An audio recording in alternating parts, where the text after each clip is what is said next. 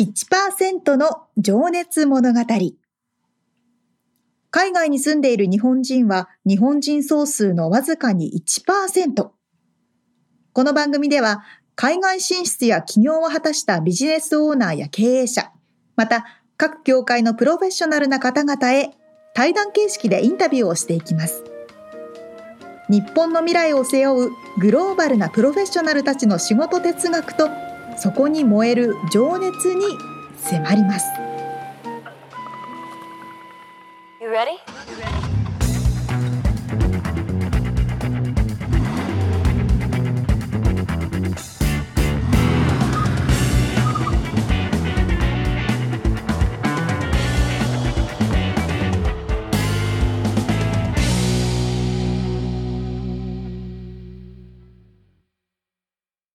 こんにちは。こんにちは。 1%の情熱物語290回です。皆さんお元気でしょうか元気でしょうかこれもしかしたらさ、沙織ちゃん見たかもしれないんだけど、その、年末にコロナにかかった沙織ちゃんなら、うんあの、ネットフリックスは うん。見てますか大好き。購読してますかなしじゃ生きて、なくなしじゃ生きていけない。いや、まあ俺あんまり見ないかったんだけど、最近またちょいちょい見出してさ、お、そうなんですね。あので、日本のやつが見たいなと思ってて、うん。なあんか探してたら、あの、見つけたのは、舞妓さんちのまかないさんっていう、あー、はいはい、はい。知ってる、結構前じゃないですかあ、そうなのうん。違うか ないや知らないんだけどね、俺全然。いや、元は原作はなんか漫画かならしいんですけど、アニメかあ。漫画なんだ。うん。だけど、その、ネットフリックスのやつはもちろん、この、じ実写版っていうか、その、タレは女優さん、俳優さんがやってるやつで、はいはい。あ、沙織ちゃん見てないのか。えっとね、私ね、エピソード1ぐらいしか見てないかもですあねあ、。それであれ、いまいちだった。あ違う、あ、あ、まかない、あ、違うかも。2023ってなってるので、新しいやつですね。新しいよね。俺多分新しいと思うんだよね。じゃあ、私が言ってるのは違うやつだ。おーなんだろうね。お、まあ、舞妓さんなんはいはいはで、いやっぱ京都の、あの、舞妓さんの、なんつうの、あの、家なんつ、なん、うんうんうん相撲でいうところのなんとか部屋みたいな、一つ一はついこう、家があって、そこに、ま、舞妓さんは、もう高校卒業してからそこにもう引っ越してきて、みんなで一緒に住んで、お稽古をしながら、合宿みたいな風に暮らしているっていう場所があってさ、芸者さんの、えーうんでやっぱりそこにはママ、ママみたいな人がいて、はいはい。うん、で、こう、か各地から集まってきた、その主人公はどこだったっけな 田舎の方のね、福島とかそっちの方だったのかな まあ雪がえらい見つよう青森だこ。れ。面白いよ。へー青森、青森の子が京都に来て、高校卒業してからね。ほんで、舞妓さんになりたいって言って、はいはい。なるんだけどさ、まあ面白いのよ。うん、なんか、まあ可愛いし、へーうん、あと京都の街並みがすごく良いのと、はいはい。あとリリー・フランキーさんが、うん。その、舞妓さんが住む下宿の家のうんうん。下に、まあ、だからうん芸者さんだから料理はもうあるのかな、その辺に、界隈にさ。うん。でその下宿の下にバーがあっておしゃれなか、うんなんかかっこいい和風だけどモダンな感じのそれではい。そこのバーテン役でリリー・フランキーさんが出てて、うん、もうとにかくそこのバーに行きたくなるっていうやつなんだけど似合うな、リリー・フランキーさんのバーテそうンダー。なのよもうねなんかとにかくなんて伝えてもいいのかわからないけど絵がとても良かったですね ああ、いいですね。今そしちてょっと見たんですよ、ネットフリックスで。うんあの、そしたら、あのね、英語の吹き替えもあったので、これは見れます。そうそうこっちでも見れるやつですよはい。うん、だから、アメリカにいる人も、多分日本にいる人も見れると思うんですけど。あの、日本のやつを見たいと思って、結構アメリカのネットフリックスにも日本のドラマとかアニメとうかんたくさん載ってるんですけど、うん。やっぱり英語の吹き替えがないと、うん。えー日本語喋れない家族がいるとどうしてもうんなかなか見れなかったりするんですそよら。そうだ。うん。うん、なんか吹き替えこれしかもスペイン語とかポルトガル語とかいっぱいあったからうん。結構どこの国の人でも見れるいかや、ら。もう完全に日本のさ、良きカルチャーがそこに出てるからさ、面白いと思うよ。ああマジああ超楽しみ、見ます。 だって芸者さんなんかね、うん日本人でもあんま見たことないし。ないいや、ねあれです本当ね。行きたいなと思ったよ。いそやのー雰囲気すごいが。うん。素晴らしいですよ。まかない美味しそうだし。いい情報もらった。あそんな、はい。ただの、 ダベリが。いいですかね。構成とかあまり何も考えてないんであすそけこじどゃ。ないですよ ね。はい。台本とかないですけど。ないでございます。はい。はいでは本編入りますね。はい。毎回一人の方のインタビューを4回に分けてお届けしているこの1%の情熱物語ですが、今日はですね、アメリカでスタンダップコメディアンをされていらっしゃいます、佐久柳川さんのインタビューの2回目です。はい、シカゴからの、シカゴ在住のサクさん。もう、サクさんのラジオは完璧に構成が立てられていて、おそらく台本もあるんじゃないかなと思いますけども。えーそれに比べてちょっと、あの、たどたどしいんですが、えーこちらも頑張ってます。ということで、えーサクさん、先週はね、だから、そのスタンダップコメディの活動内容をね、いろいろ聞いてたんですけど、今週は、なんで例によって、お生まれ、まあ、奈良県なんですけどね、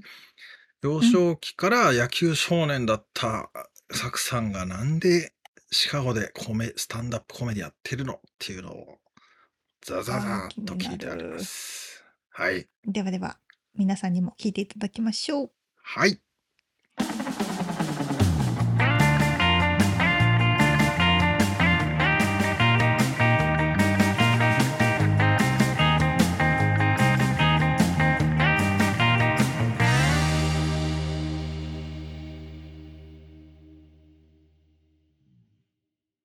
じゃあ、ちょっと、先週のね、最最後にちょっと出ましたけど、あの、はい野球をしてらっしゃったっつって、お父さんがスパルスパルタっはい。ていう話だったんですけど、まずちょっとよ、お生まれが はい。大阪で、奈良ですね。奈良の飛鳥村ってところです。はあ飛鳥村ってなんか、もう文化、遺産がありそうな響きい。です本ね。当にそうです。でも聖徳太子も蘇我馬子も野々妹子も、えー、水戸天皇も、ね、中野上農場も中富の鎌足も天武天皇もみんな地元の先輩ですから。はおお僕なんかこの間、笠原神社だっけなんだっけいはいはいはい。それ天武天皇が笠原神社も、あ、そうなんですか。ちゃうか意な外となんかそういうそんな、最初の、は最い。初の天皇って誰でしたっけあ、橿原神宮ですかもしかして。橿原神宮、そう、ごめんな橿さい原神宮っていうのは、えー神武天皇がいたとあの神武されて天皇いるんですけど、神武天皇はもうあの、もうあの古事記とかの世界なので、これまあ、これ言うとめちゃめちゃ怒られるかもしれないですけど、どこまで実在したかっていうのは歴史学的にはこうわからないらしいんですよね。ああ、じゃあ、あの、神様的な、そうです。高千穂かなんか宮はい崎の山かなんかからなんか飛んできたみたいなことですもんね。あ神話みたいになっちゃってるのね、じゃあ。そうなんです。ええそっか、じゃあ、奈良でお生まれになって、はい。まあ、つうことはもう、小学校からも野球っすか。もうそうですね。3歳からもう毎日野球漬けでしたね。 3歳から。ほう。はい3歳の時からもうお父さんは野球のそうで監したね督をしてらっしゃった。あの、まあ、高校野球の指導者だったので、おお、俺はガチだわ。ガチでやらされてましたね。 でも、本当にこう、しんどくて、やりたない言うたらもうほんな、やりたくなったらやめて、やめてまえみたいに言われて、はいとか言いながら、やりますとか言って、まあ、それしか言え言いようがないんですけど、その状況においては。もう、それでずっと実際どうだったんですか本当に嫌だったんですかいや、嫌でしたけど、でもやっぱやっていくうちに、僕、なんていうんですかね、まあ、うまくはなっていく実感があるじゃないですか。ちっちゃい時とうか特にこう、投げられない距離が投げられるようになったりとか、う球がんあうのん速くなってるのが分かるようになってくると、あ、楽しいというふうに思えるようになってきて。あれはピッチャーをされてたんですかピッチャーもやりましたけど、やっぱでも小学生の時はピッチャーでしたね。ただ、あの、まあ、中学生の頃からもうずっと内野でやるようになりました。うーん。じゃあ、小中高と甲子園目指して、プロ野球選手そうで目す指して、はい。まあ夢はプロ野球選手ですかそうですね。いや、もっと大きかったですよ。もう、メジャーリーガー。そうか。それはもう、イチロー選手とか、松坂選手、松井秀喜選手とか、そこら辺の方々が、うん、もう、あの、活躍しているのを見ていた世代だったので、確かに。なんかこう、ね、信じられた世代だったと思います。で、たくさんあの時って日本の選手がメジャーにどんどんどんどん出ていった世代だったと思うんですよね。うんだからなんか、あ、僕も頑張ったらいけるかもみたいな、無邪気に信じることができた、ねなるほど世。代なのかなと思いますね。うーん。そっか。じゃあ、本当に野球少年だったんですね。ずっと。そうですね。ただもう練習がしんどすぎて、中学の時とか、もううん監督はめっちゃ厳しかったんですけど、もうあの、ん毎日、まあ、やめたいとは思わなかったですけど、なぜかこう、毎日現実逃避をしたいなと思って、そこで、こう、学校の図書館に CD と、こう、まあ、当時 VHS と DVD 両方ありましたけど、なんかこう、そういう映映画とか、あの音楽がタダで借りられたんですよね。学校の図書館で学校の図書館で。で、そこれを、寮で見漁ってたんですよ。見漁っおうて聞き漁ってたんですよ。ほうほそこからやっぱ音楽と映画というもののなんかこう奥行きというか素晴らしさに目覚めてっう。うん。ていうのはあの今思うとありました。へえ。じゃあ、そっちのアートも興味があるっていうことですね。そうです芸ね。いや術僕だから芸術今思うとわけわかんないですけど、あの、例えば遠征に行くバスとかあるじゃないですか。うん。あん中であのアイリッシュの民謡とか聞いてまし たからね。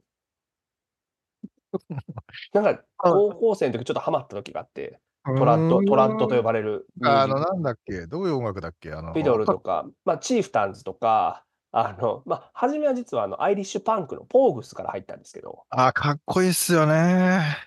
いやポーグス僕かもら好き入っですよた、ほですよね、もう、もうパンクやってはったったら、もううん絶対好きやろうなと思って、もうシ ェーン、シェーンから入って、それでね、こう、そこからより、こう、アイリッシュの純度の高い、こう、トラッドミュージックうもんうん掘っていこうと思って、チーフタンズとか、渋いなラブリナーズとか、そういうところを掘っていったりとかして、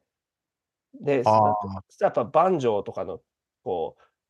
う、まあ、あの、奏法とかに興味が湧いてきて、じゃあ、アメリカのカントリーに行ってみようっつって、こう、あ持ー、ってはいたアはい、パラチアの方に行ってみようとか。 あだからって、こう、どんどんどんどん掘っていくみたいなのを、もう高校生の時ずっとやってたので、ーあだかだいぶ変わった、ちょっと野球をしてる子だったかもしれないですね。ー、うん、 なかなかそっちのね、話についていける子が周りにいなそうだけど。そうなんですよね。だからもう密かに、あ の誰かとこう、だね、男子高校生とか、それを、俺こんなの見つけてんすごいやろみたいにして、お互いこう、そういうのをこう聞かせ合うとかあるじゃないですかうん。なんか、うナイス。あの、なんか、もう野球しかしてないです。一人で聞くっていう。 あ、そうなんだ。あ、じゃあ、でなんか月9のドラマ見て、あの子がどうだよねとかそういうのもないってことですかないですね。あの、えポえップカルチャーに関しては。まあ、ああのあ映画はよくありましたけど、映画とかはうん話ぐらいは。でも野球部の子たちも結構僕らのチーム、なんかそういうカルチャー系のやつが多かったので、今思うと、うん賢い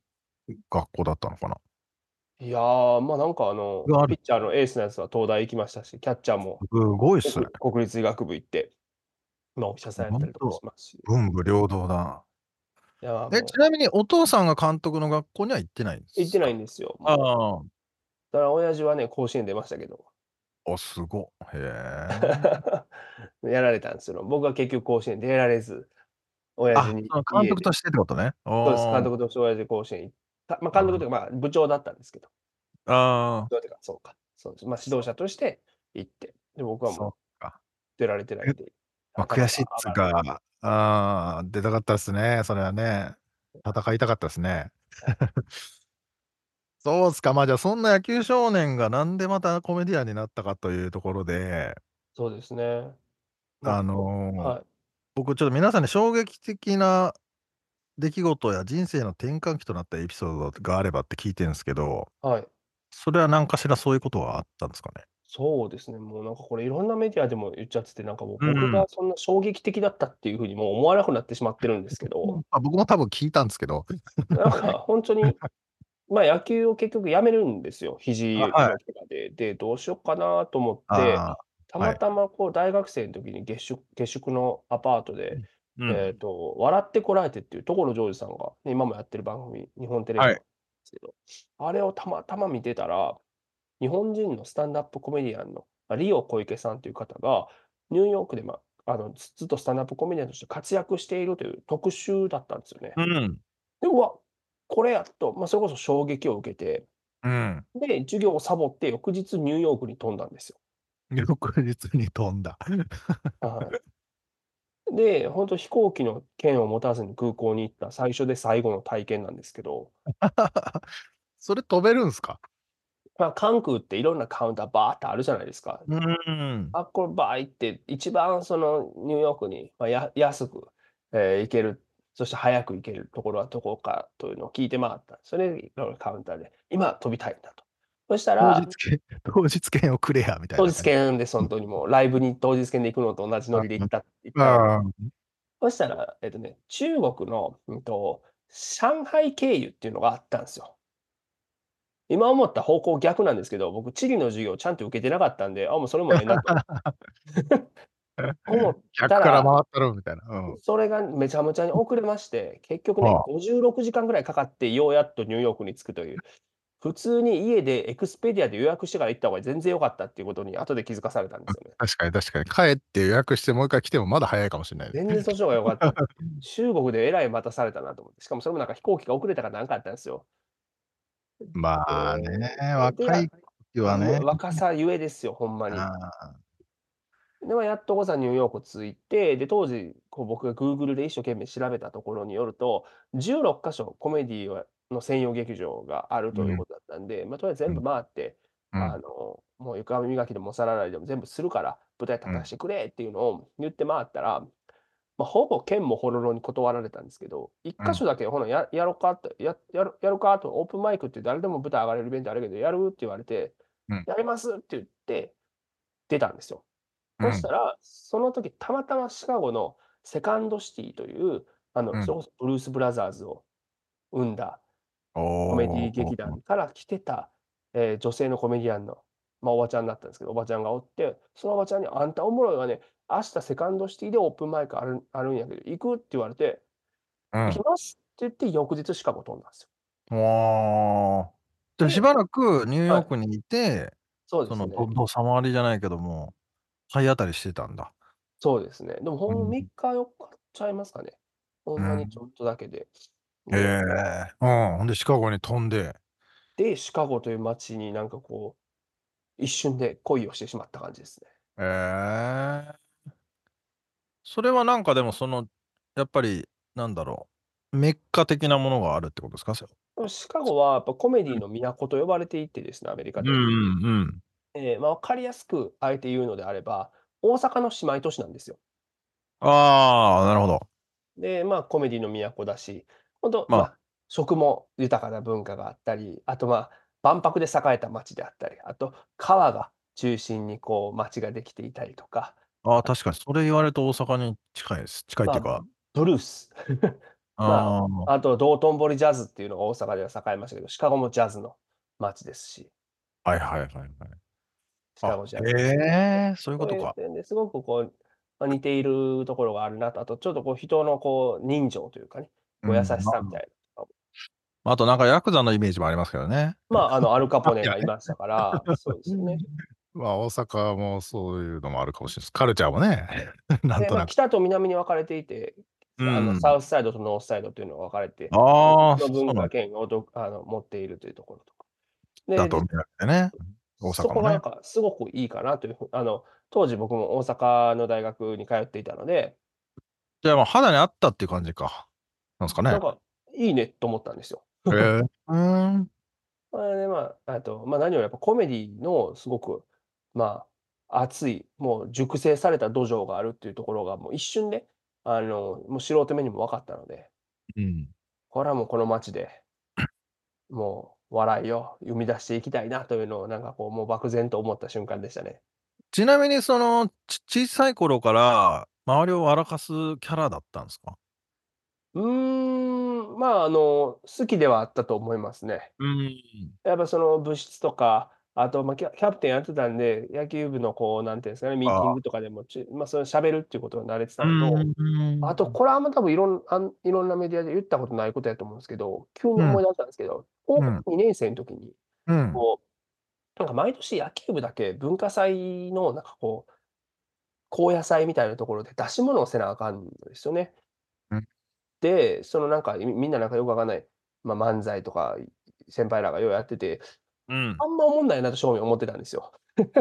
で、まあ、僕らの代の時どうしようかって思った時に誰かと組んでやるのももう稽古せなあかんくてしんどいからほなもう一人でやったのと思って僕やったんですよ一人で。そした漫ら談ってやつだね。漫談です。うんでも一人めちゃ漫談めちゃ受けたんですよそれが。へーでその別にその時は別にでもねその日本でお笑い芸人になるとかましてやアメリカでスタンダップコメディアンになったら全く思ってなかったですけどあの子楽しいなぐらいと思ってうて。ん それそうながもんしだ。かしたら原体験にあるかもしれん。ああ。なんかでもあの、熱湯甲子園とか見てるとね、あの、ひょうきんなやつ多いんだよね。あれ、野球のキャプテンとかもね。ねなんだからなんかか笑かそうとしてくるっていうね。 それだけやっぱね辛いんですよ練習が。そういうことですよね。こっち逃げてからね、もうほんはいま、やってからへんすからね。うん、確かに確かに。まあ、い一人はいましたよね、確実に。まあ、僕も実は野球部だったんですけど、ああ、の本当ですか。ああの、笑かすやつがね、先輩をこう、いじったり ね。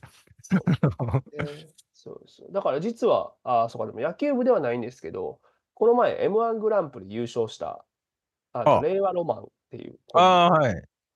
ちらっと見ましたけど。ツッコミの、えっと、松井けむりくんっていう子は、実は中学高校の後輩やっていう、あ、へえ。そうなんですね。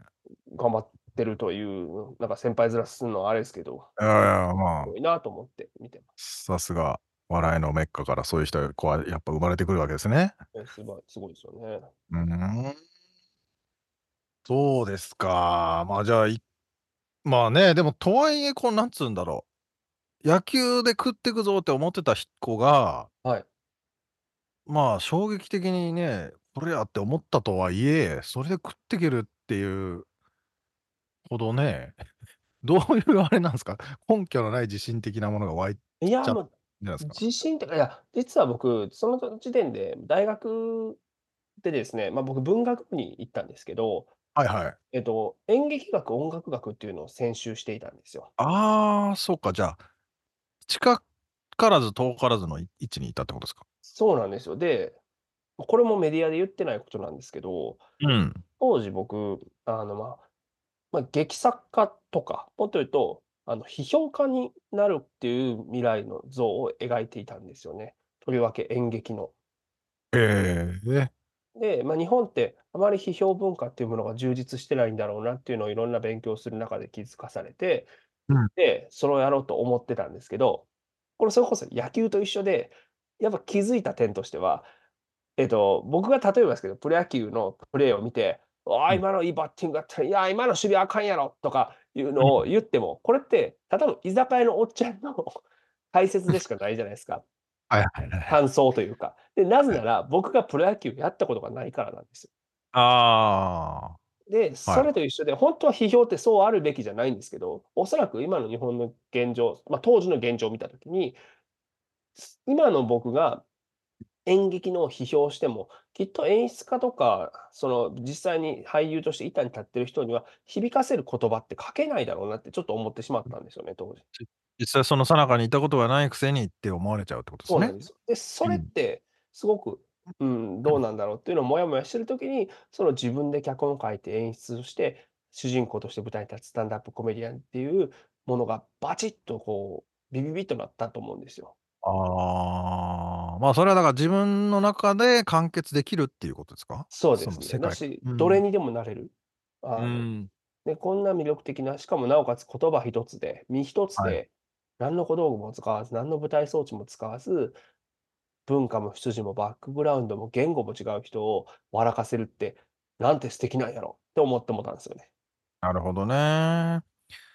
まああの笑いってやっぱりどそのやっぱカウンター的な部分があるというか、なんていうんですか、逆から視点で見て、こうやろっていう、まあ批判といえば批判というか、なんていうか、その視点的にはね、同じところからそういう、えーなんか価値を生んでる文化でもあるかなと思うんですけどね。そうですね。まあなあちょのっと、うん何言ってるか分からなくなってきたけど。え え、あの、もちわかりろんましそういう側面っていうのもあると思いますし、そはの歴史の中で育まれてきたそういった側面とか、あの、うん特にアメリカのコメディの場合は、えー社会的にまとっている役割っていうのが、まあコメディアンにはある種、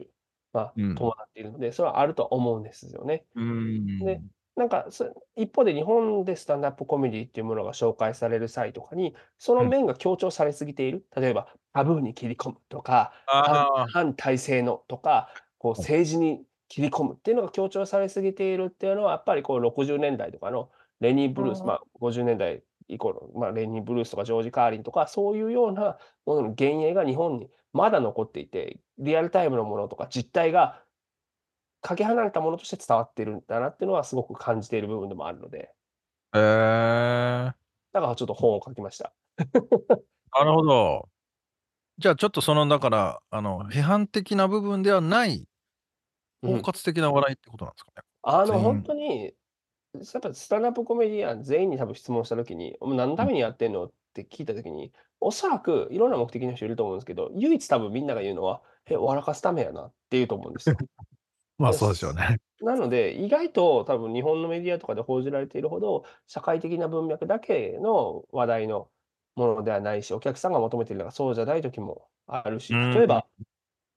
お思っている以上に下ネタ中心な気がします。えー、例えばそれってなんでかっていうとなんですけど、えっと、スタンダップコメディアンがこう駆け出しの時って割とこう深夜のショーにブッキングされたりするんですよ。うんうんうん。で、ナスティーショーなんて呼ばれるんですけど、ナスティーってまたこうえぐみのある、えーまあ、要はきついこと、どぎついことを言うショーですうね。んうんまあ、イコール下ネタなんですよ。うでん。、なるほど。そういうところでお客さんも下ネタをある種期待して見に来ている人たちで、もうベロンベロンになりながら見に来るようなお客さんの前で、うんえー下ネタ言って笑かすと次のステップとかで9時のショーになって、とか、そういうふうにこう上がっていったりして、5分だったのが10分になって、15分になってみたいになってくるんですよ。ってなった時に、下ネタある種みんな技術として持っとかないといけないっていうのはあるんですうよ。んうん引き出しとして。だからまあみんななそるほれをど言うっていうのがあるとは思いますう。ーん。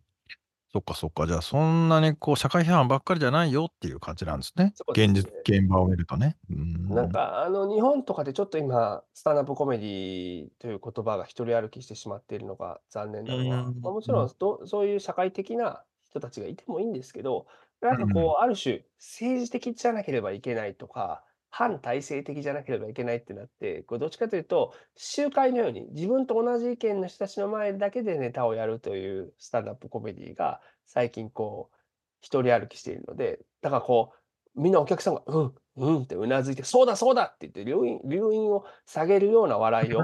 お欲している。それは別に僕は、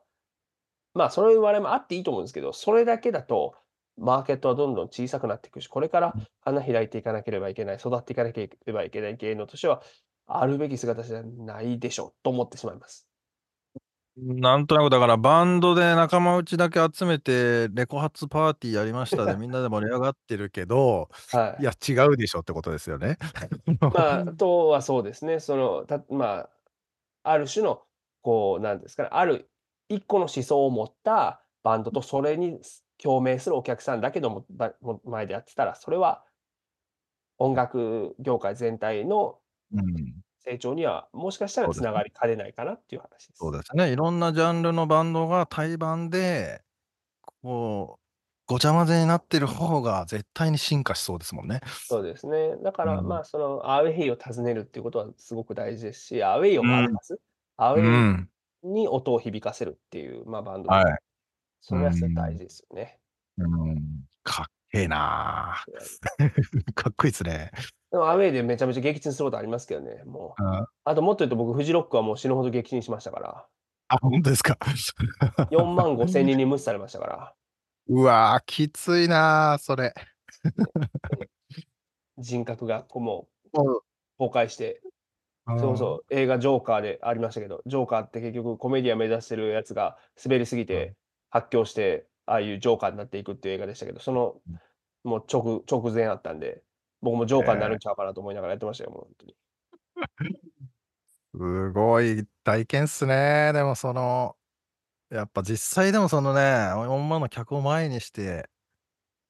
感じるものって相当でかいだろうな。でもこれちょっと多分パンクとかとも似てると思うんですけど、うんまあ、まあ、盛り上げないともううん。あかんし、盛り上がってないことがお客さんの目にもう明らかじゃないですか。うんうんこれはいい演出だと思ったけどなと思っても、会場が盛り上がってなかったら、家帰って、あいつ、あいつらの演奏めっちゃしけてたでって言うじゃないですか。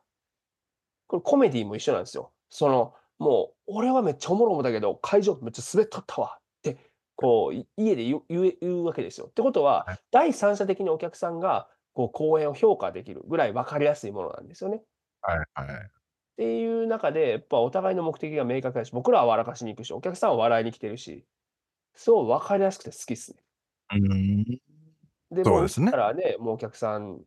によくハマったなっていうことでだろうし、滑ったらもう全部僕が悪いんで、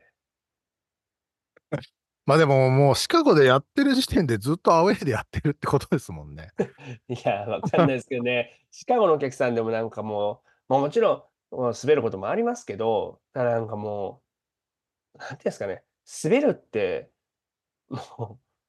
こんなにも悲しいことはないわけですよ。やっぱこう、こっちは笑ってほしくて、わざ冗談なんて世の中で別に言わなくたっていいんですよ。そんなもう普通の要件、要件にね、あんま必要じゃないことじゃないですか。コミュニケーションにおいて。なのにで、も、そうですね。まあわ生ざわざきてはいけないかも。わざわはざい自分をこうさらけ出して言って、それはでい人を不幸にさせるわけですから、時間とお金とソウルを捧げてきてくださった方々 を、なるほど。なんちゅうことしてんねえと思いますから、ほんいやー、なかなかでも大変な職業というかね。まこういやまあで自も分楽しいでがすようん、そう、しんどいけど人を表すっていうのも、まあちょっとじゃあ次のセクションにそろそろ入っていこうかな。そういう仕事の話をね、はい。聞いていけたらなと思うんですけど、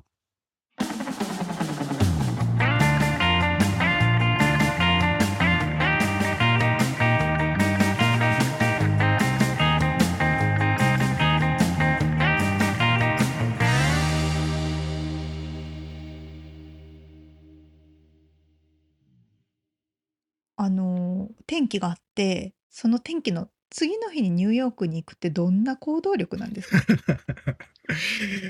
ね。も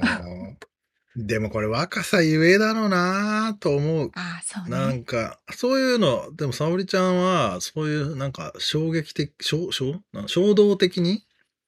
うんやっちまったみたいなことない衝動的にそうねなんかバンプ・オブ・チキンがすごい好きだったからおなんかあ今日千葉県の桜に行こうって思って急に桜に行っておそーのバンプ・オブ・チキンの聖地を訪ねるみたいなことをやってたかなおおそれ何歳ぐらいの頃 大学生とかですかねああ、そうだよね。やっあぱ山口さんもあるまあ俺もあるよ。だ高校の時とかも、海に行きたいって言って、なんか学校の帰り道、そのまま海に行って、ああ野宿とか。マジっすか 台風で帰れませんみ たいな。アメリカだったら捕まるかお脅しに遭うかどっちか、う んだけどいやもうさすがにそうでも全く何も地図もな何もなくね匂いなんかあっちが海の匂いするよねみたいな友達とねそのまま行くんだけど いやー若さゆえだけどしかしながらうんすごいな、しかしながらすごいよねニューヨークに飛ぶっていうのはちょっと同行してるけど ねいやーまあうんそうなんそうですねあとどんな話あったっけシカゴに住まれてててか大阪の姉妹都市なんだへえあ、そうそうそうそうそう。いや、ちなみにさ、LA の姉妹都市、どこか知ってるえあるんですかロサンゼルス。そりゃあるでしょ。どこだろう全然知らないですいや、実は名古屋なんですよ。あら、あみつさんの、 そう、僕は、まあ、名古屋っていうか、豊田市なんですけど、まあ、うん、名古屋と言ってもいいと思うんですけど、はいはいそう。うん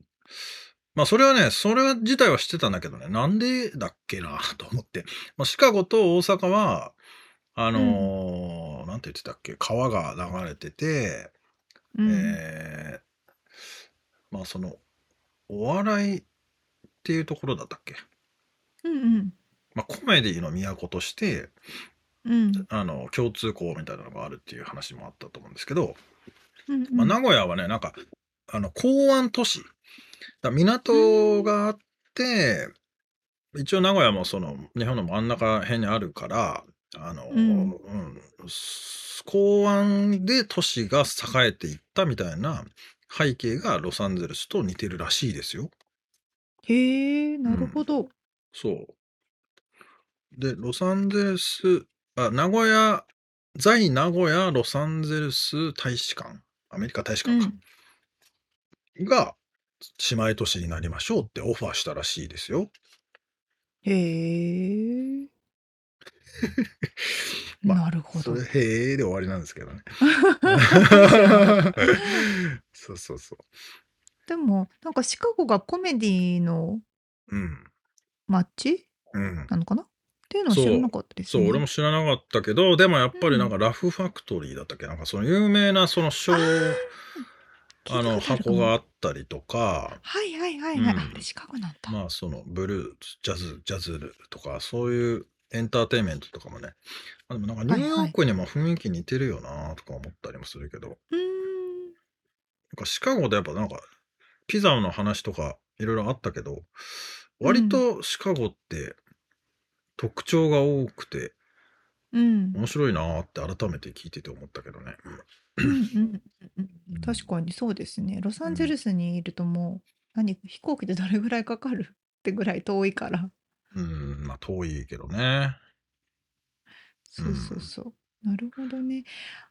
うんあの、最後に、この、スタンダップコメディに対して、この社会批判が多かったり、政治批判とかが入れていく人が多いみたいな話あったんですけど、うんうん確かに私もそういうイメージはあったけども、うんうんおっしゃる通り、アメリカのスタンダップコメディ私もちょこちょこ見るんですけど、うん ほんと下ネタ多いの。ほんと。まあそこ分かりやすいっていうのもあるけどね。そうね。うん。まあ確確かかににな。日本、日本でそんなにお笑い、下ネタ多くないかなってぐらい、もうガンガン。まあでなんかも、ちょっと変わってきたかもね、でも。昔多かったイメージあるけど、ああ、そうなんだ。志村けんとか。ああ、た、確かにあの時代はね、志村けんさんと言いましょうか。セクハ あラ系の。の、そうそうそうそう。お笑いが多かったですもようね今は今じゃ流せないようなのいっぱいあったしね。で確かだにんだん時代で、うん、アジャストされてきて、その叩く、叩かれるダメ出しのはあれが半端ないからさ、そう、あんまりできなくなってきてるんじゃないのそういうの。そうまあね。やらない方が無難っていう風になってきちゃったのかもね。うんわかんないけど確かにそうかもしれ ない。あの確かにアメリカは下ネタ多いんですけどあの、日本私日本のお笑いがすごい好きでもう毎日うん毎日、あ毎日毎日お笑い見てるんですけ どおうあのねやっぱアメリカではこのまま日本のお笑いは通用しないなって思うのはおうあのやっぱ見た目とか太ってるハゲてるとかでまだあーまだこう笑い笑いを取ってて。はいはいはい、アメリカってそういうのって全くないんですよね。大体さ、久しぶりに会った時にさ、そういう話題になるじゃんね。お前、まあ太った太ったななとかさ、焼けたなとかね。 そうそうそうそうなりがちだよねでもそそんうななりがちそんなりがなち話絶対しないもんね容姿の話はね、アメリカ NG だ、だしね。うん、そうそうそう。だからこっちの下ネタって言ってもその下ネタとかも違う確か感にねじ、まあ自分のことがやっぱ多かったりなんだろう。んまああとそのシチュエーションがちょっと多分さ俺ら見てる日本のお笑いってテレビじゃんねか、うんまあ、最近は YouTube も増えたけど、うん。だからそこでやってんのと多分スタンスタンダップコメディでやってるのは、箱ごと夜の酒飲んでる確かあにの場所あの空間だからこそっていうのはあーああるよね、きっすと。ごい。うん、それはグッドポイントでいやすね。だからきっと日本の方でもうんストリップ劇小屋とかさ、あのはいはいたけしはいたけしビートたけしが昔なんだっけ確かに浅草のああいうとこだとそういう下ネタも多分たくさんあるんだろうけどね今も。あーあいや本当だその通りですよ。うん、日本のお笑いってやっぱお金払って劇場に行ってうん昼間から見るとかっていうのが多いけれども、あのオードリーさんとかも昔はストリップ劇場出身でそこでやってたんですけど、その時はやっぱり全く違うネタでそういう下品なネタばっかりだって話をされてたから うんきっとそういうのはあると思う。まあねだから客がそういうのはもう受け入れるっていうかそういうの見に行ってるわけだからねあうあんなるほどね確かうんにそうかそうかそうですね。それを受け入れない人はそんなところに行かないからね多分。その通りだわ。うんなるほど。うん、まあこれでもこれで、うんはいこれで これでこれでですねまああとお父さんのねちょっと話もちょっとしたかったけどお父さんがさうん高校野球の監督ってのもすげえよね。 で甲子園に、ねうん、ガチ。爆発。まあそれでこれでですねその野球少年が、はい。えー、こうスタンダップコメディアンになって来週はその仕事の姿勢ですよね。ああはいはいはい。ここはねやっぱお父さんの教育もあるってあると思うしうんあとその面なんつうんだろうな独学でやってきてるところのうん。その考え方みたいな話、なんかもうでも本当にね文学文学部ですからねちなみにあのザクさん。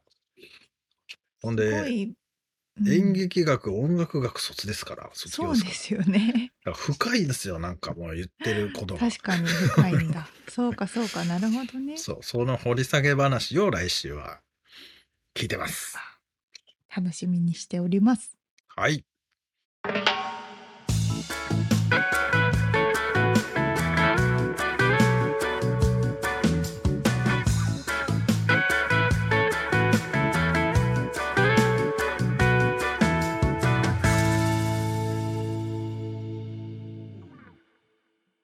リアルアメリカ情報。よっ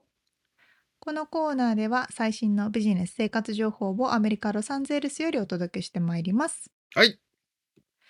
今回はですね、あのーまあメキシコの話なんですけど、ま た。メキシコっていうか私の家族の話なんだいだけぶど。リアルメキシコ情報に指摘した方が良くなってきた。すいませんいやちょっと聞いて聞いて、ロサンゼルスの40%、50%はララテン人ですからね。そうですね。まあ、カリフォルニアは昔メキシコだったという説もありますからあ、。そうそうそう。うんこれこそリアルなロサンゼルス情報ということでそうですね。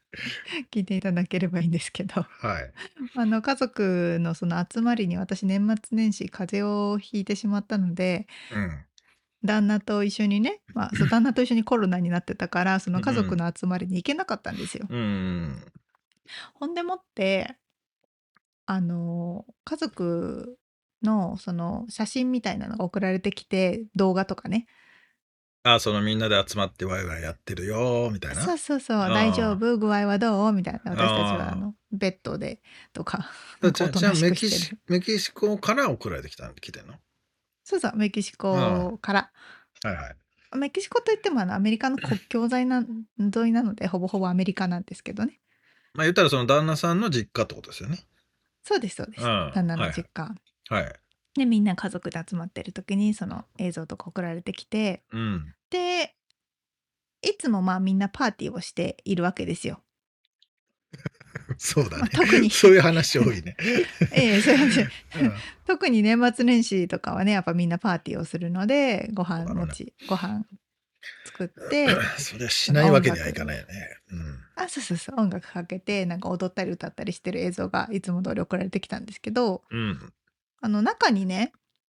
し見たことないおじさんがいたんですよ。あピアノ弾いてるおじさんがいておなんかでたまにその知らない親戚とかがなんかうん1ヶ月来てるとか、うん。いるなんかなんだろう誰の誰の親戚が来てるとかよくあるからまた親戚なのかなと思って旦那に聞いたら、うんあなんかねおね旦那の姉ちゃんがそのパーティーの前日に外で買い物をしてたらピアノ弾いてる人がいて、うん道端でねなんかそのピアノが良かったから道端いるんで ですよ ピアノってどういうこといやいやいやそれそれそれがおかしいね。あそう弾いててなんかすげえいいじゃんってなったからちょっとああ明日うちあの年末年越しパーティーやるから来て来ちゃいなよって言ってお金払うからっつってそこで雇って次の日の家族の年越しパーティーにその人がピアノを弾きに来たっていう 流れで知らないおじさんが「いやー」とか言ってすごい楽しそうにピアノを弾いてくれててへえ。でおもろいね私はすごいそれを驚いたんですよ。えあでも知らない人がまず年越しの年越しの家の中にいるっておかしくないみたいな。うん。ってなってでも旦那的にはええ普通じゃないみたいな感覚だったんですけど ああ。そういうのって本当によくあるんですねメキシコだとうーん。ピアノを弾いてる人とかラッパ吹いてる人とかが道端にいるので、まあ、あの、飯食ってると、あの、マリアッチ勝手にそばに歌いに来て、 そうあーって言ってると、終わったら、はい、チップちょうだいっていうのは、そうそ遭うそうそう遇したことはありますけどね。その通りでございます頼んでねえし、みたいな。 あのいきなり勝手に歌い出しそうどこどこて、聞いてたら金を取られるっていうね。すんげえ音量で ね45人朝ごはんのとテーブルの横に来るっていうね、あーそういう人たちですかね。そういう人たちでございまして、あ、そんなこと、いや、すげえな、そんなこともあるんだ、誰でもかん誰でも雇うんだなと思って、で、なんか前も旦那が、あの、メキシコに、あの、よ、四駆のバイク、なんていうのかな、バギえっと、バギー、ーうん。バギーをね、アメリカで買ったバギーをメキシコうのん実家の方に持ってって、うん。乗ろうって思ったら、あ、うん鍵忘れたって言って、そのアバギメリーカにの鍵はアメリカに置いてきたって言って、もう私とかは、はあ、意味ないじゃん、何やってんのって思ったんですけあど、あ。旦那は、あ、やべ、鍵忘れたって言って、お父ちゃん、父ちゃん、ちょっと、今から街に繰り出そうって言って、父ちゃんを連れて街に繰り出して、なんうんか鍵職人みたいな人を道から拾ってきて、 うで、その、その人が鍵をその場で作って、ギコギコ削ったりして、 普通に、はい、できましたって言ってたので、 あまあ、まあそういうことよくある。ーできなくはないな、それ。鍵所、そうそう鍵屋ってさうん、やたらあるんだよね、アメリカに来て。俺、一つびっくりしたことなんだけど。そロックスミスってさ、まあ、日わ本かんない。より汚ねえ、ルあのゲート的な街に多いかもしれない。う。あーコリアタウンと。かね、やたらあんだよね。あへれー何のためにあんだろうっていうか、人口の割に鍵は多くねとか思ってたんだけど、 なんかいろんあでなも、確かにね、いろんな意味でいい言われてみたらい。ろんなことに使われてるんだろうなとか思ってまいしたやでしょょうね多分ねそうやってもう見てギコギコ作れちゃうんだから そう。ちょっと怖いよ。確かにそうそうまさにそのみちさんがアメリカに多くないって言ったんですけどそその文化ってやっぱりここメキシコ人とかすごいラテン人多いから、その文化化、ってそのまま継承されててうん、あの特にアメリカに来てホームディポに行くと分かるんですけど、うん。 あのホームセンターのね一番有名なホームディポっていう、はい。そこに行くと、えー駐車場にいろんなメキシコ人のアミーゴたちがいますと。うん。そうだよね。そこで拾えるんだよね。拾えるっていう言い方もあれだけど。そうなんていあうんのですかハイヤハイヤーできー雇える。る、うん。はい、雇って拾って働いてねっていうのがすごい多いのでそのカルチャーってアメリカでもめっちゃ、まあ、ロサンゼルスですねロサンゼルスでめちゃめちゃありますよっていう話、うん、本当ね、引っ越して、引っ越しとか、まあなんかでかい家具を運びたいけど人手が足りねえなと思ったら、もうホームセンターに行ったら一発で見つかるっていうね。そうちょっそと、うちょそっうとそうそ手伝うって、っつってね。駐車場に行くとみんな寄ってくるから ね仕事ないか仕事ないかってそう、俺この、その、前はさ、トラック、ピックアップトラックに乗ってたからさ、うんああれでホームデポに行くとすげえ寄ってくるんだよねあ。仕事、仕でしょ事うっつって。ねでしょうね そう確かにさすがにテスラだとまあ来ないですね。そんなに来ない 確かに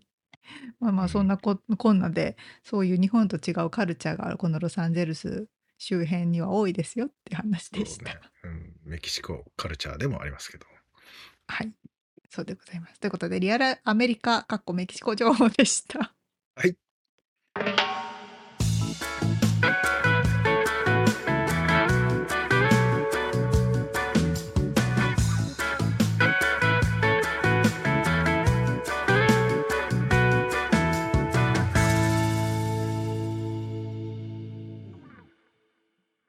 めのコーナーです。はい質問、質問、えー、サックさんの話で出てきたんだと思うんですけど、高校2年の時の出し物で漫漫談して大受けしたっていう話があったんですけど、はい。なんか、沙織ちゃんがそういう経験あるか、ありますかっていう文化祭で、なんか、なんか、もしくは文化祭じゃなくても、会社の宴会で一発芸をしたとか、 一発芸って今時あんのかね。確かになんな。かそういあのう経験みたいなのってあるっていう話。うん。会社ですね。新入社員で入った会社がテレビ局だったのうんで、うんうん。やっぱテレビ局の飲み会とか新年会忘年会とかってすごいんですよ。すごいっていうのは、もう、盛大に行うということですかそう ですね盛大に行うし出し物とかもみんな本格的に VTR 作ったりするしああ、そう、楽しそやっぱプロ編集のプロたちがいっう。まあカそメラうマだンとかよもいねる。し、まああとエンタメ業界というか芸能界ですからね。そうですねで出方の子たちもいるのでうんでそのあの他のアナウンサーの子とかタレントの女の子とかでうん「桃色クローバー Z」をやったなっていうあの踊りをひ踊りと歌を披露するんですけどカラオケね。歌も歌ってうんまあ踊りも踊って。衣装あう踊りだけか衣装を着ておうあのお踊るんですけどおうやっぱりなんかねそこ結構プレッシャーがあってあるやっぱエンタメ業界の人たちがいる見に来るの見見に来るというか見ているので確かに確かに。見てる人の目が超えてるわけですよ、ね。 ええそこそこのレベルじゃないと受け入れてもらえないっていうのがあってああそりゃそう1だ。ヶ月ぐらい前からなんか体育館とか借りて練習してた っていう記憶がありますマジだ。ええそうどうだった受けた。あのかなり好評ではい当時の VTR 的にもいい感じだったんですけどうーん。みつさんありますかあのね、いや、俺文化祭はなんかギター弾いて歌歌ったりとかってああるんですけど、まあ一人じゃないですけどね。まあ一人の時もあったうかんら。うんだけどね、一個、なんかオーディションで、なんかプ、ちょっと今、パッと思い出したんだけど、プッチンプリンだったっけな、プッチンプリンの宣伝で、なんか筋肉ムキムキの男の人たちが踊ってる CM なかったっけあれ、えプッチンプリンじゃない かなあそのそんなのあったそのまあ、あの、それのイインスピレーションっていうか、うん山本太郎を知ってる人は、うんメロリン Q 山本太郎さん今はもう政治家として活躍しておりまはすいが、はいメロリン Q 知らないか知らないダンス甲子園ああはいはいはいに出てたんですよ、うん山本太郎さんってね。あそのそうなんですかもう筋肉ムキムキのツルッツルのオイルつけてあのキューってメロリン Q っていうのねなんか変なことやってたんです けどまあそれに近い 踊りをはい踊って俺らもめっちゃ練習して川べりとかで。うんうんうんうんうんでそれでいざオーディションに行ったらみんなしてす まあふんどしじゃないけどパンツ一丁ぐらいのやつで踊ってたらうんオーディションに落とされたっていう話を落とされたん今思い出したんですけど、は落 い、落とされたんやいやもうあのそんなのは何こう適していませんと。あの学びに来ているんですから皆さんというのはあなるほどねんていうんですかあのハレンチですというような感じで落ああとされましたけどね。いやー若い頃は怖いもんなしですねいやー、なんだったっけな。今思い出したけど、なんか、後で調べと こう。リンク貼っときメまロすリ。ン 級まあ、メロリン Q、そうね、メロリン Q のリンクも貼っとくね。これもぜひ見てほしい。あの、今の山本太郎と全然違うから。そうですねイメージは政治家の山本太郎さんですねそうっすよね。 なるほどねいや、あの、あれを知って今の山本太郎を見ると、すごい感慨深いですよ。もう今も応援してますけどね。頑張ってほしいですけ確かになるほどねはいなん皆かさんもそういうなんか経験ある かなど。そうですね。はい。はい。では、今回のインタビューでお届けしました情報とリアルアメリカ情報のインフォメーションはブログに掲載しております。podcast.086.com、podcast.086.com、または1%の情熱物語で検索してみてください。はい。1%の情熱物語は日本を飛び出し世界で挑戦していく人を応援します。ご家族、友達、同僚などへのご紹介大歓迎です。番組がちょっとでも面白いと思っていただけたらぜひフォローをお願いします。お便り、レビューもお待ちしています。番組サポーター、パトロンさんからのご支援も引き続きお願いします。詳細はウェブサイトを見てね。ということで今週も聞いてくださってありがとうございましたありがとうございます。また来週お会いしましょうんじゃあね